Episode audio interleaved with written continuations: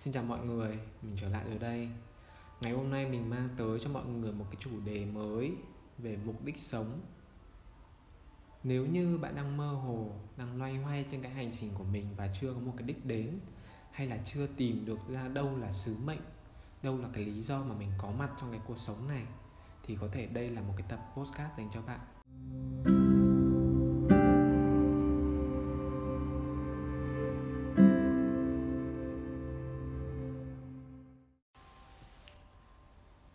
Gian vừa rồi thì mình có nhận được một cái câu hỏi đến từ một người bạn rằng mục đích sống của mình là gì? Thì khi mà mình đưa ra cái câu trả lời thì mình đang cảm thấy rằng là dường như mọi người đang bị nhầm lẫn giữa mục đích sống và cái đam mê. Mình tạm thời sẽ gọi cái mục đích sống ở đây là cái sứ mệnh để cho mọi người dễ phân biệt hơn với cả cái đam mê. Thì sứ mệnh nó có thể nói đấy là cái chân giá trị của cuộc đời bạn. Có nghĩa là cái câu trả lời của cái câu hỏi bạn sinh ra để làm gì, bạn ở đây để làm gì. Đó. Còn cái đam mê thì mình có thể nhìn nhận nó giống như là một cái cảm xúc hơn. Đó là bạn khao khát được làm điều gì. Ví dụ mình có đam mê để trở thành một người viết truyện hoặc là một ca sĩ chẳng hạn, thì đấy là đam mê. Còn sứ mệnh là mình ở đây để trồng thêm cây xanh, thì đó là sứ mệnh của cuộc đời. Đó vậy thì trước tiên khi để đi tìm rõ ràng cái mục đích sống, thì các bạn phải làm rõ cho mình hai khái niệm. Đâu là đam mê và đâu là sứ mệnh.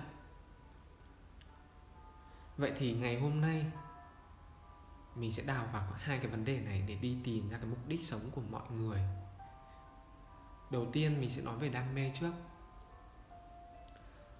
Đam mê như mình còn nói ở trên thì đấy, nó giống như là một cái cảm xúc, một cái thứ mà bạn mong muốn được trở thành. Vậy thì bây giờ có rất nhiều người hỏi rằng là mình không biết được đâu là cái đam mê của mình, không biết được rằng là mình muốn cái gì, mình thích cái gì.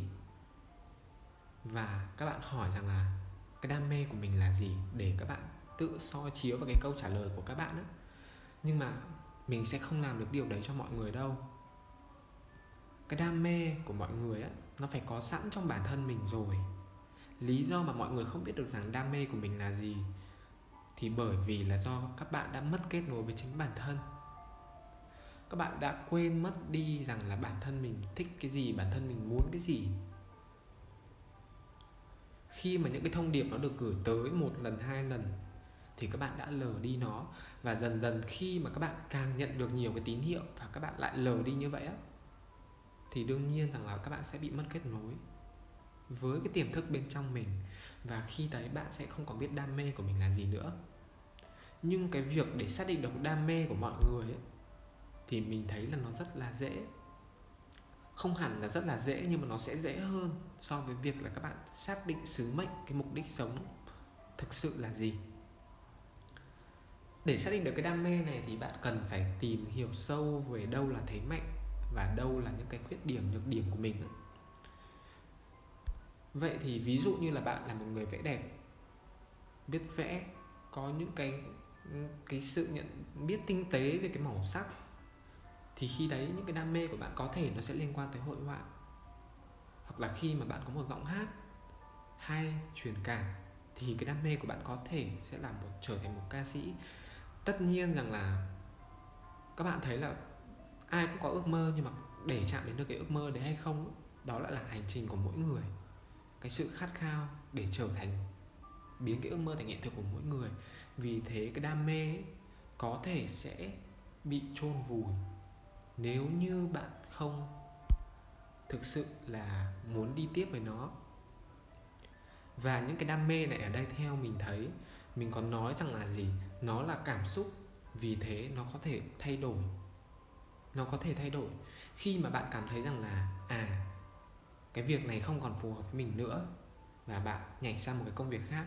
Ví dụ như là cái công việc văn phòng nó không còn hấp dẫn bạn nữa, bạn muốn thỏa sức mình với nghệ thuật cơ, thì khi đấy bạn sẽ chuyển hướng từ nhân viên văn phòng sang làm cái việc nghệ thuật và khi đấy bạn đang làm việc giống như cái đam mê của mình. Còn để cái việc đam mê này nó có phục vụ cho cái cuộc sống của bạn hay không, có kiếm được đồng tiền hay không thì trong cái tập podcast ngày hôm nay mình sẽ không chia sẻ từ cái vấn đề đấy. Vậy thì chốt lại để tìm được cái đam mê của mình là gì, hãy hỏi chính bản thân mình. Hãy tìm kiếm cái câu trả lời từ bên trong. Không một cái người tiên tri nào, không một cái người nào có thể chỉ ra cho bạn được rằng đam mê của bạn là gì đâu. Cái câu trả lời nó phải nằm từ chính bên trong của bạn. Tiếp theo thì mình sẽ nói tới sứ mệnh. Sứ mệnh, như mình có nói, đó là một cái chân giá trị của cuộc đời. Là cái câu trả lời của câu hỏi, bạn ở đây để làm gì? Bạn sống trên cái cuộc sống này để làm gì.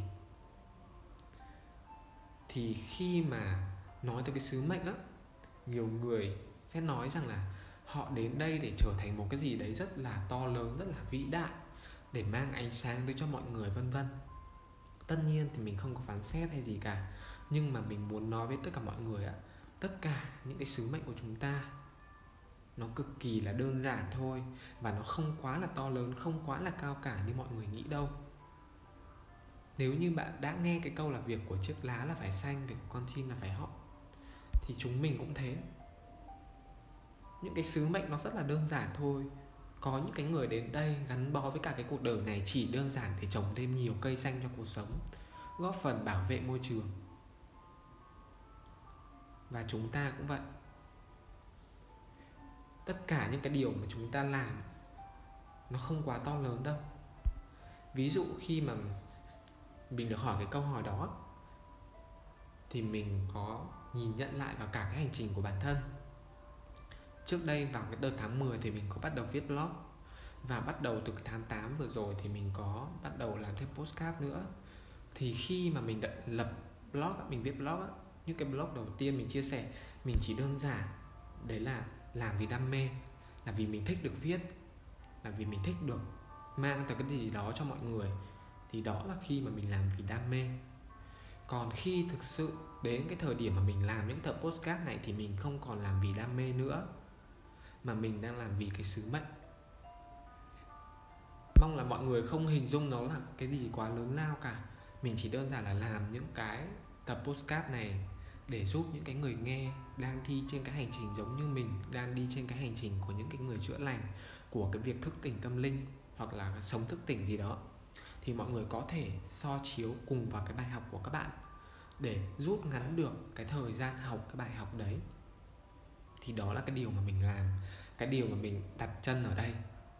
Mình không biết rằng là trong cái thời gian tới cái câu trả lời này, cái sứ mệnh của mình nó có thay đổi hay không, nhưng mình nghĩ cái sứ mệnh nó sẽ ít thay đổi hơn so với cái đam mê. Vậy thì cái sứ mệnh của mình khi mà mình trả lời cho bạn đó là gì? Là mình ở đây để giúp mọi người đồng hành trên cái hành trình chữa lành và mang ánh sáng tới cùng mọi người. Và trong cái khoảng thời gian đấy thì mình cũng trau dồi, mình cũng học hỏi.